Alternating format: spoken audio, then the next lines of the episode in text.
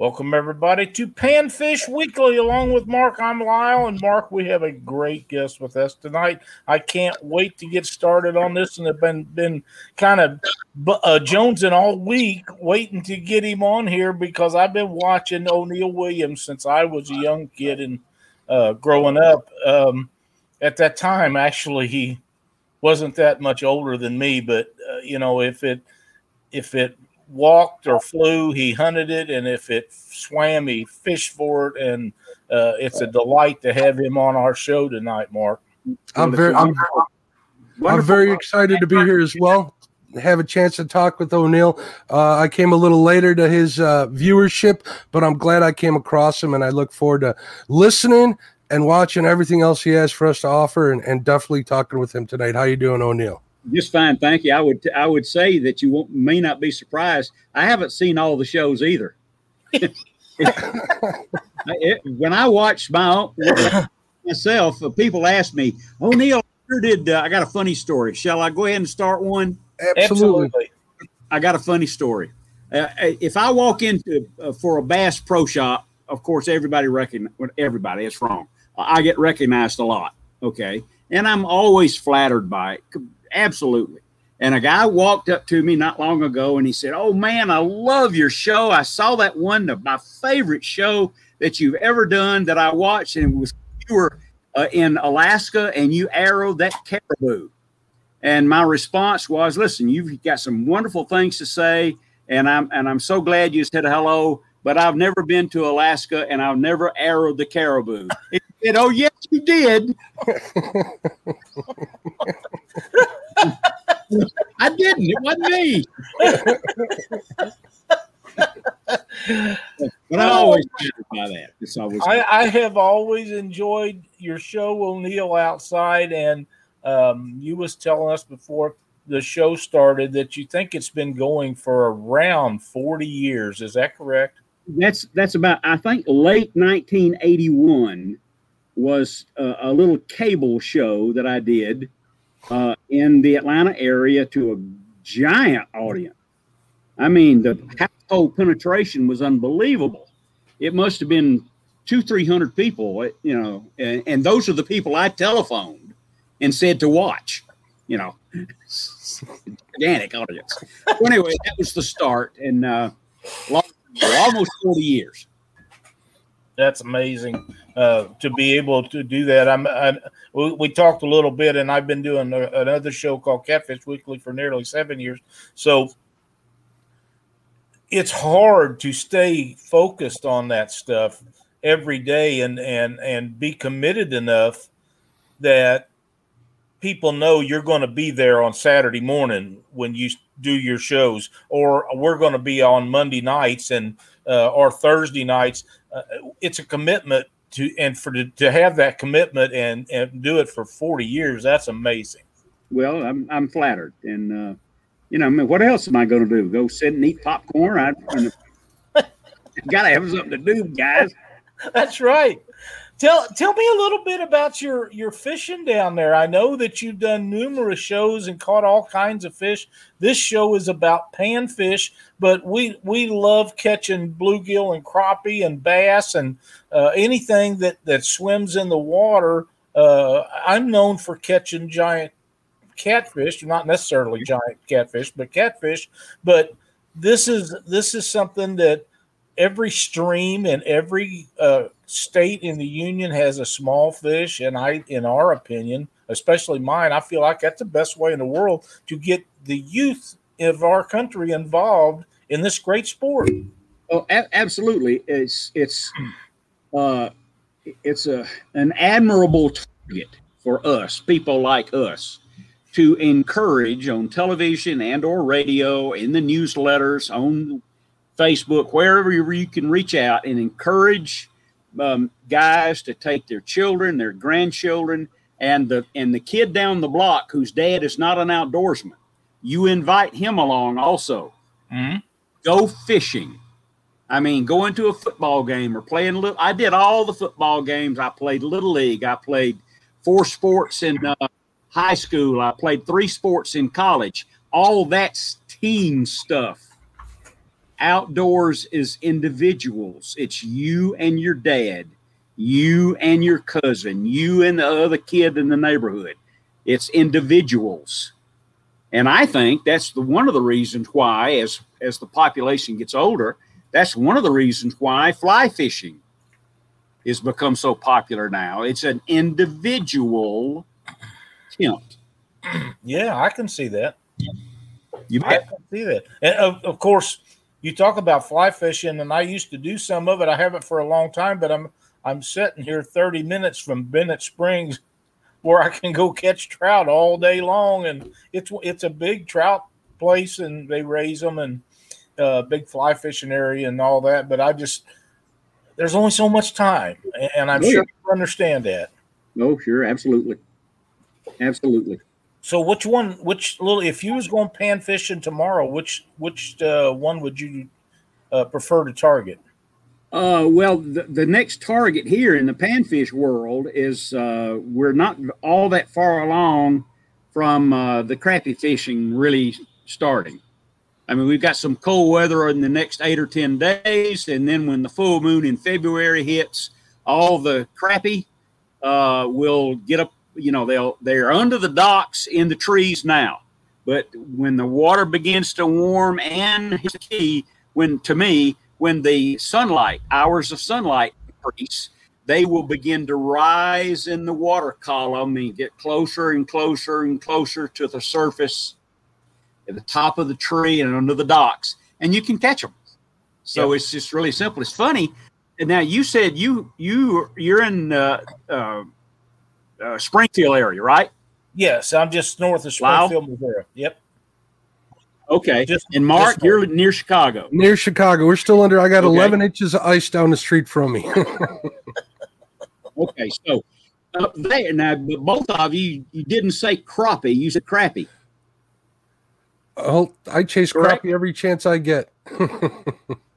I did. No, what I mean to say is here in Georgia, it's a 2-pound crappie, C-R-A-P-P-I-E, a crappie is called a slab. Mm-hmm. In Alabama, they call them crappie. Mm-hmm. So a 2-pounder over there is a slob. So I noticed that you guys don't call them. Oh, that's enough. Okay, what? That's okay. We had a talk with Babe Winkleman about the crappie and crappie whole thing. He goes, well, guys, I call it crappie the way I feel after a night of shooting pool with the boys, and I call it crappie when I chased her today. But then again, you know, Mr. Winkleman is from up north where I'm at, and we got people out here that are Louisiana, and they're calling them sockeye and specks, and it's different. Sockeye, that's in Louisiana. Yeah. Yes, sir. Yes, which is white bag. I think that's what that is. When I get into this discussion with people, all I usually end it with is, but they taste the same no matter what you call them. Sure, absolutely. They fry up nicely. My wife is telling me I have a call. Who is it, honey? I don't know. Are you excited? If you need to take a call, O'Neill, go ahead. Okay. I could not get to it soon enough. Okay, well, unless it's the Internal Revenue Service, let's just ignore them. There you go. Okay. Let's pretend like that. Yeah, I'm on air right now on YouTube. I thought that was like 9:30. No, 9 o'clock. Okay, well, have fun. Well, I am if you leave me alone. Hello, Miss Williams. How are you? I'm sorry, honey. Yeah, you're gonna oh, I'm sorry. Good night. O'Neill, I need to ask you at this point how long you've been married. All right. Well, we were in grammar school together, and high school together. We were acquaintances, but not friends. Even though she sat across from me and flirted with me constantly, after about the 10th grade, then I went to school, and we started dating when I was at the end of my freshman year. See, she's still in the room. Oh, she's still there. Yeah, and to make sure you're getting it right, right there. Yeah. And so at freshman year, we began dating. She called and asked if I would take her to a baseball game. What? So that was 58 years ago, and we got married in 1965 when I graduated from college. And so we've been married for 55 years. God bless. That's awesome. Would she in the picture with you? Yeah. Well, we were going to be, the next anniversary would have been 56, but I understand after tonight it may not last long. Would you like to step in the picture there with you, O'Neill? That's her back there. Oh, okay. In the photo. I see. Beautiful lady. I'm sure. Yeah, that's awesome. Congratulations on 55 years. That's a long time. You betcha. You know, I'm not that far behind you, though, really. Well, good. 47. 47. All right. Mighty fine. Yep. And am I doing okay, baby? I think. Good night, Gracie. Yeah, good night, Gracie. Yeah. So how did you get involved in the fishing and outdoors media world? Oh, my goodness. In the late 70s, I was a tournament bass fisherman. Now, I'm not talking about the Bassmasters. I just local, statewide tournaments of 100 boats or something of that nature. And I was successful doing that, and I had some sponsors that would give me rods and reels and worms and pay me $25 a week and so on. And that was the first time that I started, and a local television producer called because, well, actually, okay, here we go. A local television producer called the outdoor writer for the Atlanta Journal and Constitution newspapers and asked him to do a television show locally. And he said, I can't do it, but I know who can. And he gave him my telephone number, and then that was history, and that was close to 40 years ago. So that's how tournament fishing, and then being passed along by somebody, thank goodness, who said, I can't do it, but I know who can. So, well, Joey's have those pipes for media. You have a real good radio voice. I understand you do have a radio show, correct? The radio show is, yes, well, without any encouragement, of course, I'm very boastful.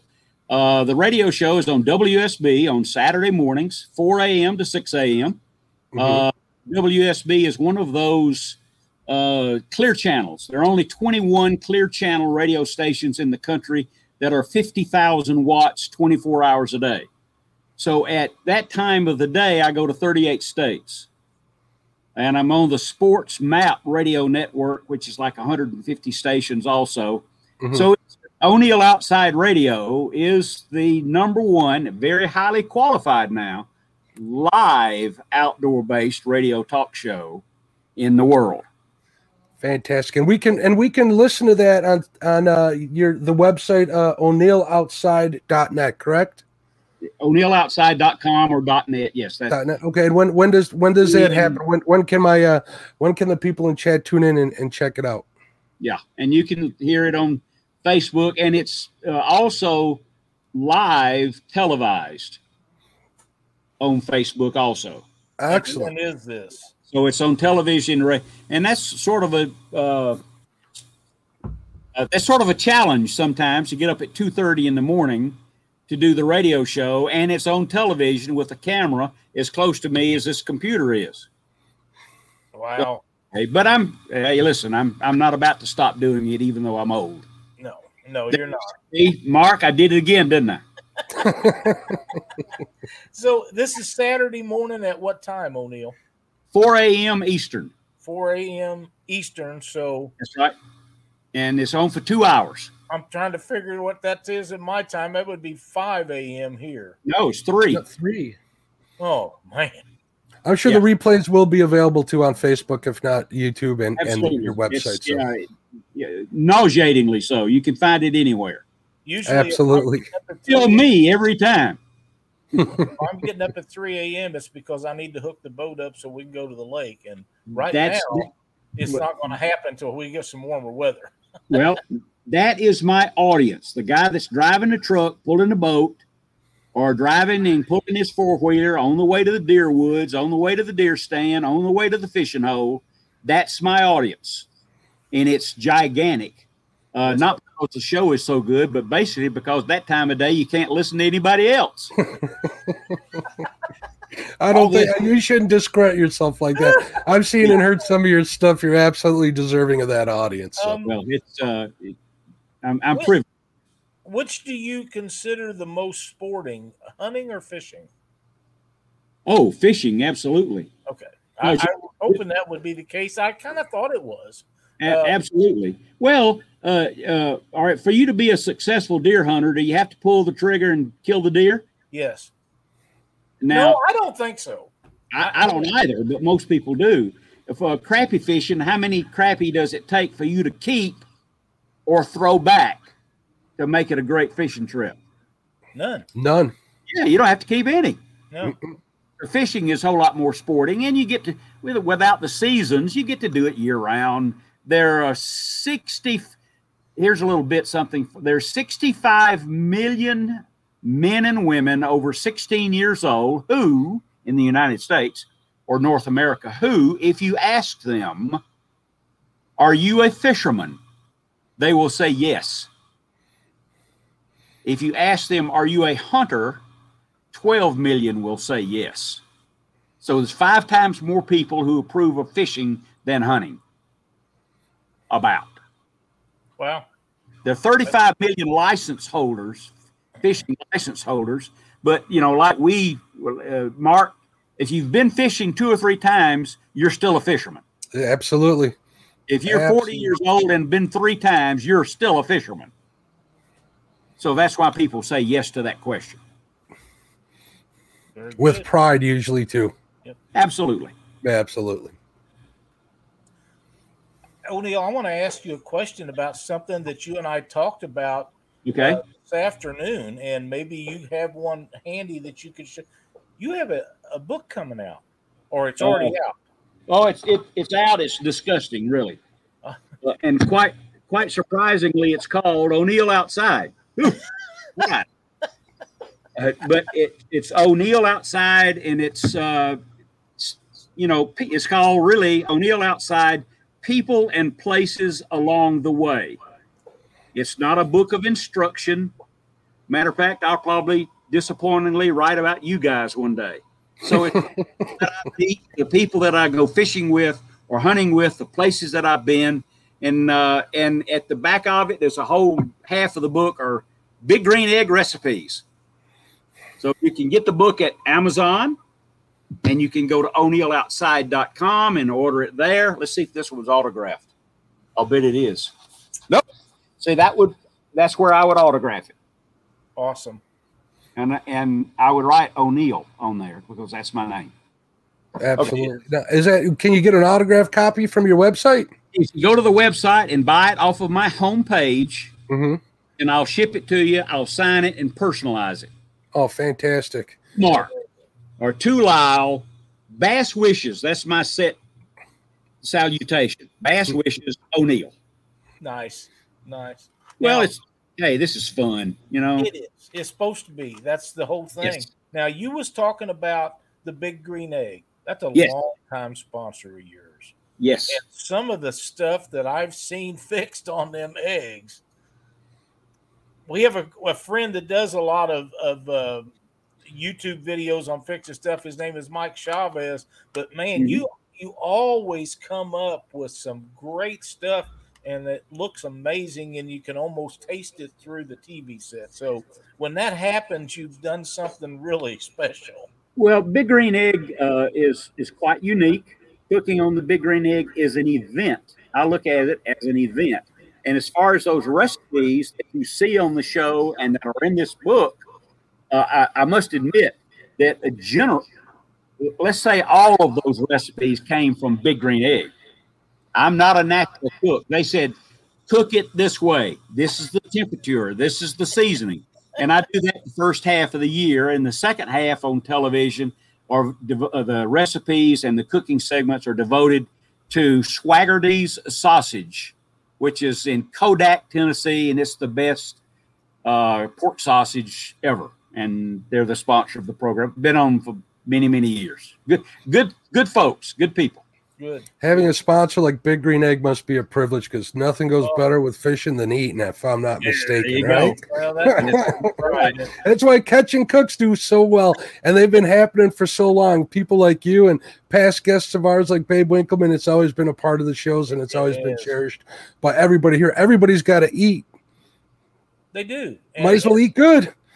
You bet. You know, I would go out on a limb and say 90% of the people that made fishing what it is today originally started out catching them to eat before they realized how much dang fun they are to catch. Absolutely, of course. You know, it was a necessity back in the early part of history that people caught fish to eat, but they didn't have rods and reels like we have now, and hooks and fishing gear like we got. Pardon me. And now a lot of it is for sport, because I rarely keep anything. I'm going to start doing a little more of that, because I've got an idea for part of our show at some point. But, you know, we would release everything. I just don't like to clean them. Mm-hmm. You're lazy, I can tell. Mark said you were. I do a little bit of work. I'm all about responsible harvest. Yeah. If I can bring something home for me and the wife, it's going to come home as long as it's done responsibly. So I'm Mark told me today, he said, don't mention cleaning fish to Lyle because he's so lazy he won't do it. So there we are. You walk right into it. I'm so going to clip this out of this video and use it against him for the rest of our lives together. There you go. So you started telling us the story about how you got into fishing. You mind sharing that? It's such an awesome story. You mind sharing that with the people in chat? You mean the story? The catfish story. Yeah. Okay. I have he's still a good friend.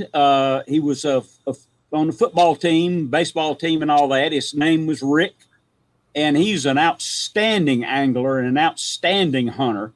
And in the summertime, in the spring, when it started to get warm, and in the summertime, instead of working at the local grocery store or something of that nature for tips, we decided we would, and we became good at it, we would go to some of the local, well, I'll call them dollar lakes. You get to fish all day for $1.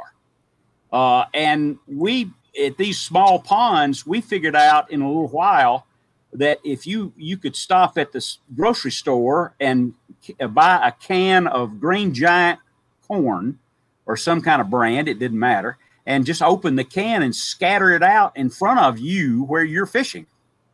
And on these catfish and carp ponds, in a couple of hours, you had every fish in the lake right in front of you. And we'd put our forked sticks out there and our Zebco 202s and 33s, and our Johnson centuries. Remember that one? I do. And we'd put 8 rods out there, and we'd use corn for bait on the bottom with a little slip weight. And I would walk around the pond, and after we got started catching them, because there was no limit. When you paid $1, you could catch and keep all you wanted. And I would walk around the pond and offer the service to people on the lake. You know, if you want some fish before you start home today, we'll have some over there. And most of them were nice to me. They would say, hey, I'm 12 years old, 13 maybe. We'll catch our own fish, son. Thank you very much. And, there was one or two that would say, get out of here, you little punk. I'll catch up. So I've heard that many times in my youth. Yeah. But I can assure you, before the day was over, that people would be standing in line behind us, say, I'll take the next one. I'll take the next one. I'll take the next one. We'd sell them for 25 cents. We didn't care. And I guess the story goes on, because obviously you see what I've done my whole life. And Rick was a manufacturer's representative for Browning Arms. Oh, wow. So, and retired from Browning, and you know what I do, so I guess it could be said we're still selling our catch. You absolutely are. You're naturals for the outdoor industry, obviously. And I only made up about half of that story. Just Well, you know what? That goes to be expected with fishermen, right? I mean, come on. Right. You can tell when you're lying because their lips are moving. You can always do that. Well, you know something? That's why I came up with the radio show 28 years ago. I had a television show, and I thought, you know, fishermen just can't stop talking, which is the evidence this morning, this evening. Yes, absolutely. T-shirt. You see a T-shirt, and the T-shirt says, "When have you been? When are you going? What did you catch? What did you use? Who are you going with next time?" And it's on front and back. People, fishermen just can't stop. I said, aha, a radio show would work, I'll bet you. And at the time, there were two available stations in Atlanta that I pitched, that I wanted to pitch about doing a show. One of them never called me back. And I guess it's a little boastful lesson in life. If you don't return my calls, that's not one call, that's 20 calls that you didn't return. And the other station gave me an appointment. And I went in, I pitched them. I said, you know, fishermen will listen to this. I have the television show, blah, blah, blah. And he sat about it, and he thought about it, and he said, all right, I'll let you know. I called him back at the prescribed time. He said, we're not going to do it. We don't think it'll work. This is the station manager. And I said, you're wrong. It will. And I'm going to give you a chance to change your mind. Can I come and see you next week? Yes, you can. I walked in the office and he said, I give up. I'll put you on Sunday afternoon at about 6 p.m. on Sunday evenings live. And I think, you know, again, I got on the telephone and called everybody I knew. We probably had 50 people listen. And my Gail has always been support. She's not here, is she? She's always been extremely supportive. And we drove to downtown Atlanta to the radio station every Sunday evening. And we stopped at the Varsity and ate hot dogs. And I made $15 a week. That's how the radio show got started. And it's all folded together now. It is, and that's a great story. Betty Jean, they must like your stories. Betty Jean Cross wants to hear another story about, she asks, O'Neill, tell us about your most memorable fishing story. Oh, my goodness. Put you on the spot here. Well, you know, it's the most memorable ones are the ones that you how shall I say? You escape death, I guess. I've been all over, and I've caught a lot of fish and spent some great times with partners. But on several occasions, I've fallen out of the boat. And so whether that's a favorite or not, it's a favorite because I survived. Back years ago when you didn't have an on and off switch, you know, the trolling motor stayed on, and you put your foot on top of it to steer it. There wasn't a foot pedal, okay? And I hit it was during one of those March snow and ice and sleet storms in the Georgia area. I think it was somewhere around, it must have been about 24 degrees. I hit a stump, went over the edge in my snowmobile suit. Thankfully, it was only about chest deep. And the trolling motor was still running. And I reached with my finger and caught the ski eye next to the engine. And got back in the boat and got back to the marina. But I was hallucinating before I got back to the marina. And a couple of fishermen followed me in to make sure I'd make it. Is that the moment? I don't know. I've been in wonderful places and spent some great times with some fabulous fishermen and storytellers. So it's hard to say. And aren't most of the great fishermen great storytellers too? Well, if they're on television, they probably are. Make it up as you go a lot of times, I got to tell you. My favorite's Bill Dance. Bill's a great storyteller and a fine guy. I know him very well, but we have a guy in the catfish industry. He's a great big guy. They call him Big Daddy. His name is Jeff Dodd. He's a great friend of mine, and he is an awesome storyteller. But, I see.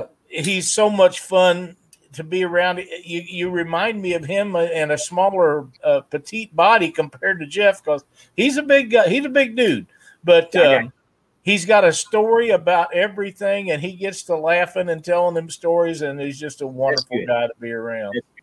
Well, people ask me, they will ask me sometime, who do you know? Who have you ever spent any time with, and how, and what kind of a person are they? And I always like to say, what you watch on Bill Dance, that is Bill Dance. That is 100% true. That's 100% true. Yeah. And Jimmy Houston too. Jimmy Houston's just like that. I've not had that privilege. Yeah.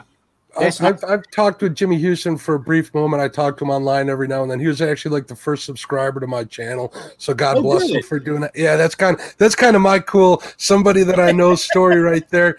But he's always welcoming of anybody who approaches him. So God bless him. Oh yes, absolutely. Yeah, yep.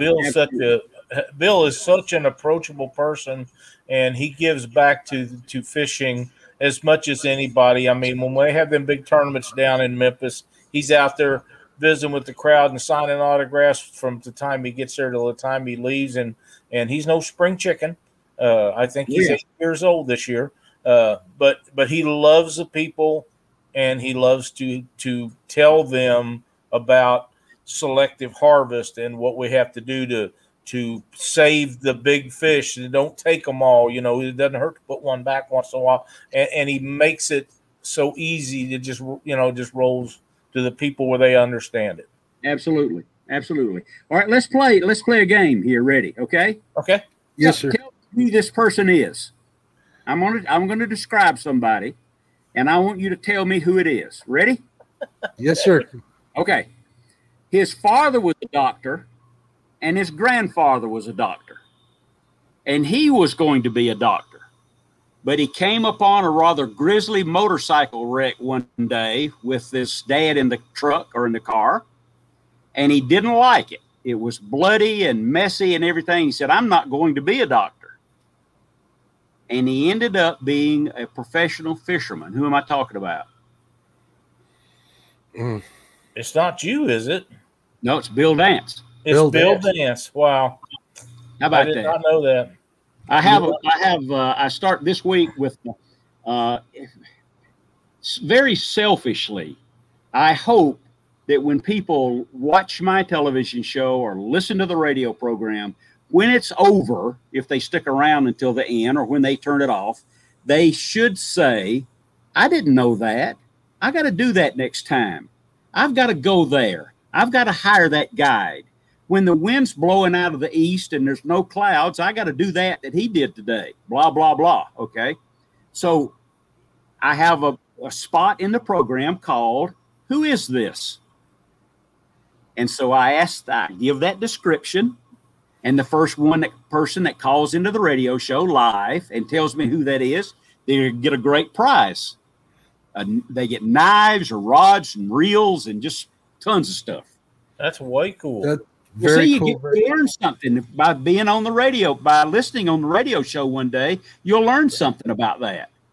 Absolutely. I know that our audience loves prizes, so I'm going to post your link out a couple times so they can listen in and maybe get in on that action once in a while. I'm sure they'd love it.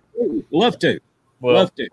They'll watch it because they'll learn how to catch fish or whatever O'Neill's talking about that particular day also, because – like I say, he's a great fisherman. I've watched him catch stuff, not giants every time and not thousands of them every time, but he does it the correct way and has fun doing it, and that's why we're supposed to be doing it, is for entertainment factor. Well, my philosophy about the television show is, and the success or not success of the show is the following.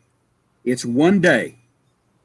I don't fish for 3 days and then try to pretend it's one day and I'm this fantastic angler. It's one day. And if you start at 2 in the afternoon and you stay overnight, you stop at 2 the next day. It's one day's fishing. O'Neill is not destined to be a heroic fisherman or hunter. It's what you learn from my guests. That's what you get out of it, not me.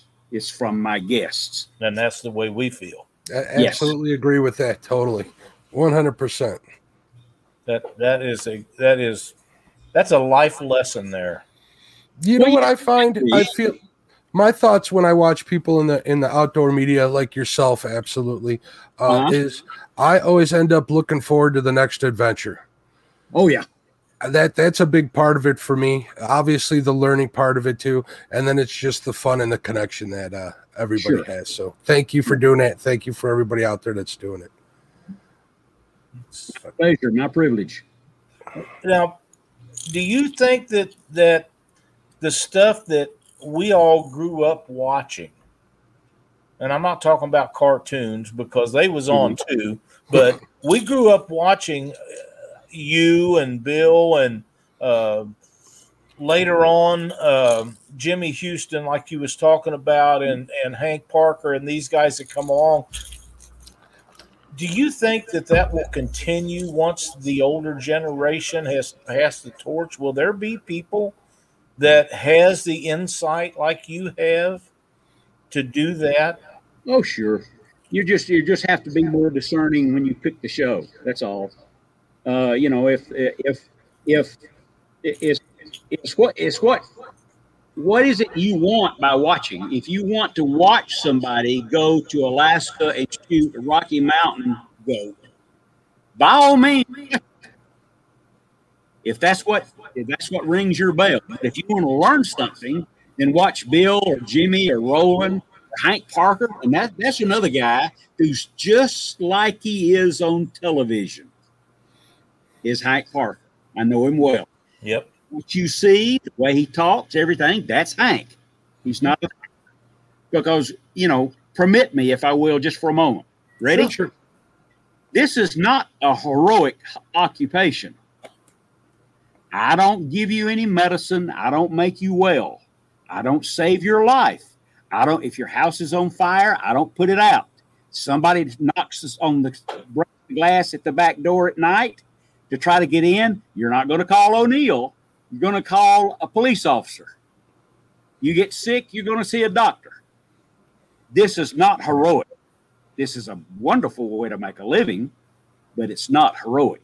There are heroes in this world, soldiers, teachers, most of the time parents, okay, police, firefighters, and so on, not fishermen, not people on television. Amen. I love that. That's a great analogy.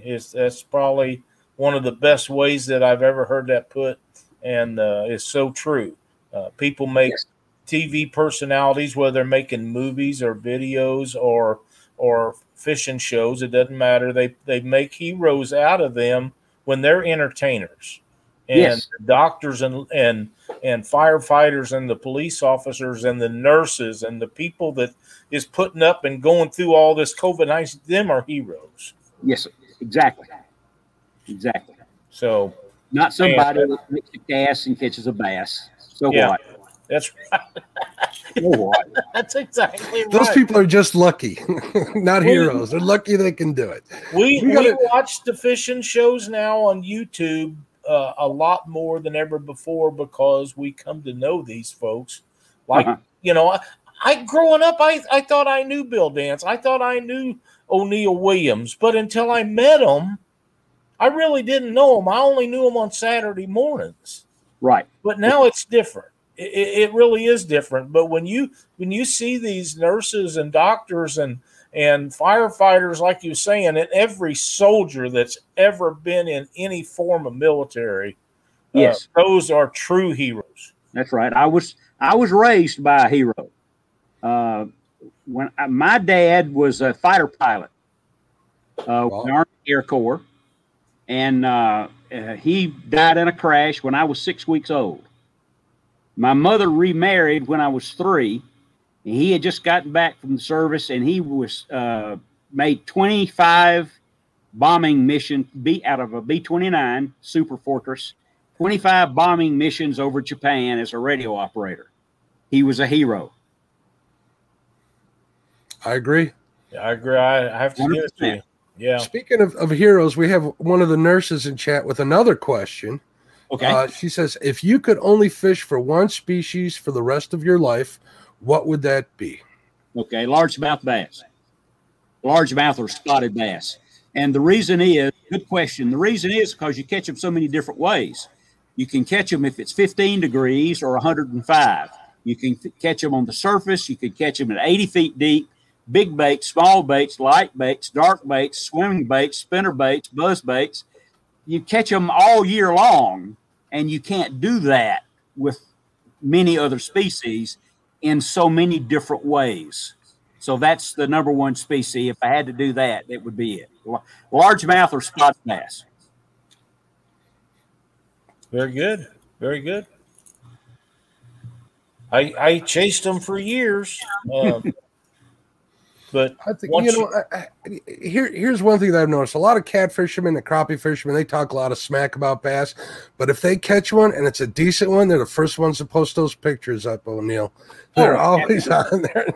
So they're either talking a big game or they're hiding their secret passion and love affair for bass. And I can understand that because, well, you can catch them through the ice. You can catch them in the heat of summer. In the nice weather, in the spring and the fall, they're always available. That hunting season never ends. Yeah. Well, a catfish is extremely interesting because those barbels, those are taste buds. That's how he finds his food. And he's flat because he feeds on the bottom. And he's got taste buds all up and down his sides, many of the species do. He's a very interesting species. Is a catfish, and we have along the Mississippi. You guys got some great fishing up there. We have a terrific place here in South Carolina called Santee Cooper Lakes, 180,000 acres, and I've been there many times. And my favorite guide there is named Captain Darryl Smith. No, Darryl, fabulous guide, and the limit is when your 70-quart cooler is full. Mm-hmm. That's trip's over. Yep. Up to 70-quart cooler, so we can go in now. And that usually happens before lunch. He catches a lot of fish. Oh, yeah. I think his record is 101.5 pounds. That sounds right. Yeah, that sounds right. It's right. Scary. Yeah, it is. I see some people talking. There's people agreeing with they're willing to catch those quote-unquote ditch pickles, which we so affectionately call them. So everybody is agreeing with you there. We got a couple of people from the Santee Cooper area in chat, actually, so they were definitely relating with what you were saying. Definitely, yeah. That's a mecca for catfishing. But that's a different show. Let's talk a little bit about your passion for panfish.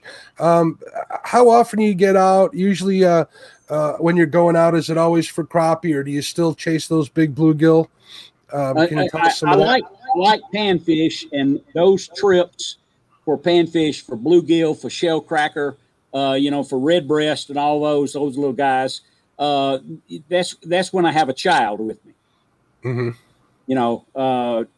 A red and white float with a cricket underneath. What is it they say? The prettiest sight in the world is the hole in the water where the cork used to be. I love that. It can be 2 inches or 10 inches long. It doesn't matter. Just long as something's pulling. That's right. Sure, all the equipment works correctly. The line doesn't twist. And congratulate them. And because now we have these telephones or cell phones, take lots and lots of photos. You'll remember them the rest of your life. That's exactly right. And what you're doing is one of my old buddy on that used to be co-host to our show, Catfish Weekly, was Doc Lang, and he said he would tell you that's making memories. Oh, absolutely. And that's his granddaughter coined that phrase to him, and he's used it ever since. And it's more truth than anything that's in the fishing industry, I'm pretty sure. Absolutely. Well, Betty has another question for you. She wants to know if your wife enjoys fishing with you. No, she enjoys the trips to Costa Rica and to New Orleans and so forth, but Gail is not a fisherman. Okay. No, she's not. Well, the reason I think is because our industry has become a lot of husband-wife fishing together, not just shows, but teams. Cindy and I fished tournaments, big tournaments all over the United States for several years. Mm-hmm. And she was my partner, and I wouldn't have traded her for anybody. Right. But there's a lot more of that happening now, and some of the people that go out, whether they're fun fishing or they're tournament fishing, their partners are their wives now, and I think that's where that question probably stemmed from.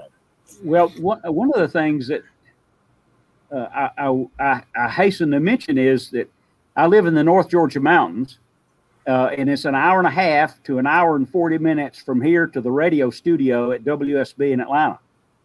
And Gail and I would get up at 1:30 in the morning and drive on a Saturday morning, 1:30, and drive down to the radio station to do the show.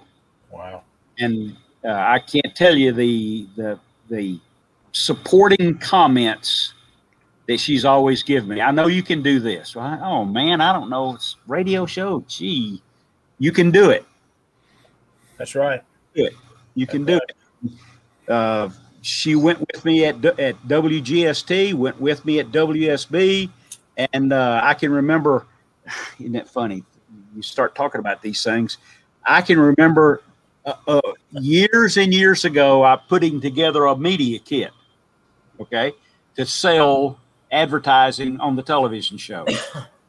And it was 14 pages long, 14 pages, folder, and I can remember the two of us, not me, the two of us up at 1 o'clock in the morning putting those media kits together. Wow. It's not just O'Neill at all. I agree. Right.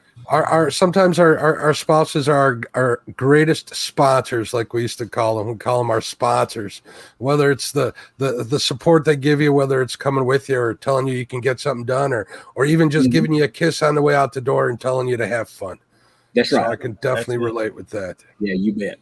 O'Neill, I have a friend of mine that lives in Nebraska that's watching the show tonight. His name is Sonny Parker, and he would like to know, who is your favorite celebrity person to ever have fished with?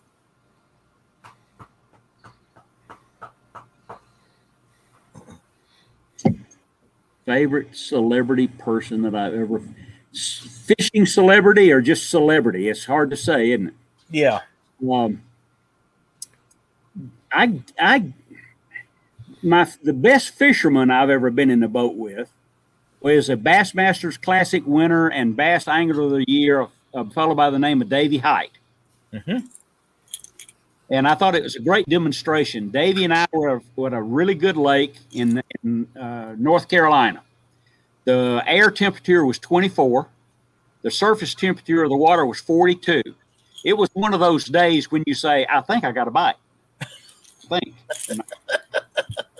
So this is a really good lake, and Davy and I, and he's just this mild-mannered, and I'm in the front of the boat. I'm getting the first cast at everything. We're using the same bait, which is a mop jig, and I'm getting first shot at every target, and after 4 hours, I caught two, and he caught five. Wow. I figured Davy's at least 2.5 times better than me. Okay. So that was a thrill getting to fish with a Bassmasters Classic champion, Davy Hite. And, yes, you know, I fished with some baseball players and football players and things of that nature. But in the fishing world, it's Davy Hite. I never fished with Dance or Jimmy or any of that guy, those guys. Well, Davy Hite is a pretty big deal. Oh, absolutely. I mean, it don't get much better than that. Back in the day when he was competitive, he was the guy to beat, you know. And, and I think all of the right now it's probably Kevin Van Dam, but Davy Hite had on television all the time, and somebody was talking about him winning this or winning that. I mean, he was a great guy and very knowledgeable and done great interviews. And from a viewer watching somebody on TV back in the 60s, 70s, 80s, and 90s, somebody that done a great interview, they're a star to us. Oh, certainly. Well, yeah. the best television shows that I've ever done are with guides or people like Davy, in which I say, hello again, everyone. This is O'Neill. Welcome to the program. I have with me today Davy Hite. Davy, go. That's it. And then we enjoyed it. I'm glad you guys joined us. I don't have to say anything. And I have some guides around that I still fish with to do shows, and they are picked for that. Because listen, I don't know how to fish for redfish in Pensacola Bay. I don't know how to fish for speckled trout on the Georgia coast. I don't know how to fish for, oh my goodness, in the Keys for tarpon. I don't know how to do that. I have to have somebody show me how to do that. And a guide who does it every day, oh my goodness, he's got it locked. It's a blessing to spend time with people like that, isn't it? Yes, it is. It really is. It totally enriches the experience, because I've been in situations where you travel to a destination and try to fish it yourself and it doesn't pan out. But if you do that, get a guide the first couple of days, it can make or break a trip. So I preach that on the radio show every week. If you're moving to an area, you want to know how to fish a certain lake, hire a guide. But you need to tell him up front, this is why I'm hiring you today. Mm-hmm. You can show me where should I fish in April? Where should I fish and what should I do in August? What should I do in January? Let him show you, and then go back 4 or 5 times. You'll learn more from him in 5 trips than you fishing the lake by yourself in 10 years. Absolutely. Because he's done it for 10 years. He's been doing it. Yeah. If you get one that's been there for a while. We have a Patriot, James Smith, lives in North Carolina or South Carolina, my co-host on Catfish Weekly, wants to know if you've ever fished with Guy Eaker, E-A-K-E-R. Yes, I have, by golly. It's Guy Eaker. Okay. I think he won the Bassmasters Classic. I'm not sure. But in any case, yes, I fished with Guy. He's a fabulous fisherman, just absolutely fabulous. That's great. That's great. That'll answer his question, because James used to fish a lot of bass tournaments back in the day. We've converted him over to a cat man now, but you know how that works. Well, you might not know how that works, but there's a lot of them that does that. North Carolina, he said. I wasn't sure. I couldn't remember. I knew he lives around Charlotte somewhere. That's correct. Both Guy and O'Neill are associated with Bojangles. Okay. And so best biscuits in the world. And so, yes, I fish with Guy. So he's a great fella. Great fella. Awesome. Awesome. If you folks have any questions for O'Neill, we're getting on about time an hour, so we got a little bit of time left. But if you have any questions for O'Neill, please get them in here. He's an outstanding guest, and he'll answer just about anything you ask him. Just about if I can make up something, it'll be better. It has to be the truth. Now we're in trouble. So does anybody stand out in your mind as being the next people to come up in the outdoor media world? The fellow that I follow a little. What's the guy's name? The name of the show is Meat Eater. Steve Rinella. I enjoy him very much. Yeah, he has taken the reach to the outdoorsman. He has taken to the next level. I mean, that's first class all the way. Yes, it is. I've watched that show too. And he covers fishing and hunting and outdoorsmanship and the culinary part of it. Absolutely. He's definitely taken it to the next level. I don't watch outdoor shows much, but I did watch him and a full show. And I can tell you, in my experience, it took him at least 7 days to shoot that show. maybe 10 or more. That's real dedication. That was, he spent a lot of time and money. It was a I could tell it was a multi-camera shoot. And man, he's just taking it to a different level. Steve Rinella. And he's absolutely a big advocate for both responsible harvest, for fishing and hunting. I think he's really got it down. So that was one of the first people that came to mind when we were talking about that. Good. There was a question in here that I wanted to get. Somebody wants to know what your favorite body of water is to fish. That's it. The closest one. That's a great answer. I would tell you that in my judgment, where the Mississippi River dumps into the Gulf Coast after 60 million years of doing it, south of New Orleans in what's called the Atchafalaya Basin, that is the best inshore saltwater fishing on the coast of North America. That is the basin, if you will. That is the chosen direction that the Mississippi River would like to take, but it's bermed up, so it goes to New Orleans, so you can have Mardi Gras. Mm-hmm. So the Atchafalaya Basin is 30 miles wide. It's 90 miles long. It's 6 feet deep. It's super hyper fertile. And it's full of billions of fish. For instance, I'll just, instead of making it a question, the limit for speckled trout along the Atlantic coast throughout Florida and the Florida Gulf Coast, including Alabama, probably the limit for speckled trout is 5. Okay? Mm-hmm. At the Atchafalaya Basin, it's 25. Wow. Go out with a guide, and you got 3 people in the boat or 4, and including the guide, you'll come back with a 25 fish limit for everybody. At lunchtime. I have to mention Creole Catfish, who's in chat. He fishes there every chance he gets. He lives right over there at that section of the river. So, and he is attesting in chat that he agrees with you 100%. Well, that's fabulous. I go every year to a place called Cajun Vista Lodge. I've been going down in it for at least a dozen years, and it's a pleasure. As a matter of fact, because I have a lot of stragglers along, I rent the whole place. Nice. And so nice. It's a big party. We fish for 3 days, and you catch. If there's 25 people, you catch 25 limits every day.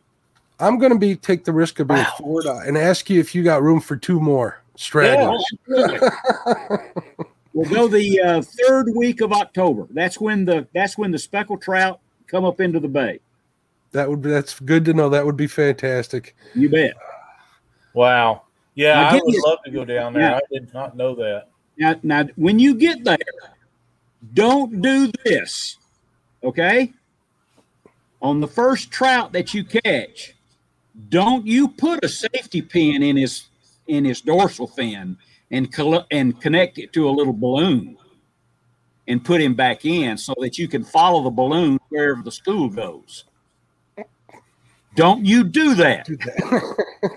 It's illegal. You know, there's a story out here, people doing stuff like that with a empty 20-ounce pop bottle, a little Aberdeen hook, and some fishing line when it comes to crappies too. But I wouldn't know anything about that. No, I bet you wouldn't. You devil, you. I didn't know that you could use a trick that we call it the Judas trick on a speckled trout. That's good to know. Yeah. Not to do. But it's illegal, so you didn't hear it from me. I'm telling you. Okay? I'm taking it as a warning rather than advice. Yeah, this is O'Neill. I've got a reputation to try to uphold. O'Neill, I have a serious question for you. Uh-oh. We have had so much fun with you tonight. Is there any chance that we could get you back on at some point? Absolutely. Listen, if it helps you for me to do this with you, then you can count me in. Thank you so much, because the insight and humor that you've brought to a bunch of poor old fishermen and women tonight has absolutely been fabulous, and I cannot thank you enough. Well, it's my pleasure. Just if I'm leaving you now, I want to leave you with the following. Ready? Very good. If you're too busy to go fishing and take a kid along, you're too busy. I agree 100%. That's so true words. Betty Jean had come in to the chat a while ago, and she wanted to know, Ben's next week was our 4-week anniversary. Who would be the special guest? And the special guest is a guy that lives at Lake of the Ozarks. His name is Mike Baker. He does YouTube videos, and he does a lot of fishing. He prefers crappie, I believe, but he will catch a bluegill once in a while. Okay. And he's going to be our guest next week on Panfish Weekly. Okay. Now, you remember what you call a 2-pound crappie? You call it a slab. Slob. Up here in the north, a 2-pound crappie is a slob.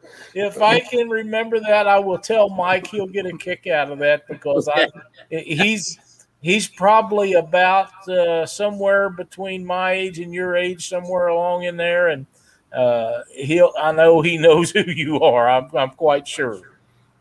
Well, you listen. It's been a privilege. You guys take care and keep up the good work. You bet. Thank you, sir. The privilege has been mine. Thank you very much for being on the show. I want to thank everybody that joined the show and had questions in chat and just wanted to see a great sportsman be on our show with us tonight. And we want to thank you all for doing that. And we will be back next Thursday evening at 9 Central, 8 Central, 9 Eastern. And then be sure to tune in for Catfish Weekly on Monday nights and Mark's show, Catfish and Crappie, tomorrow night at 7 Central, 8 Eastern. Okay. And, Mark, tell us about your show that you're doing on the weekend. I have Rob, my buddy, Missouri Creek Fishing. He's a real good stand-up guy. I think you guys need to tune in. You're going to be surprised at how knowledgeable and accomplished this guy is. I guarantee you, you're going to be impressed not only with his skill, his knowledge, with the way he portrays himself and how family-orientated he is. So tomorrow night, 7 p.m. Central Standard Time on my channel. I appreciate the views, guys. Thank you so much for the support. You bet. Hope everybody enjoyed James Dockery and Chad Fields a while ago. They was hilarious. And Creo and Laura, great sports to be able to do the show that they had put on for us all this evening. It was wonderful. O'Neill, hang tight. We'll be right back. Thank you, everybody. We'll see you next week. Okay. Bye-bye, everybody. Good night.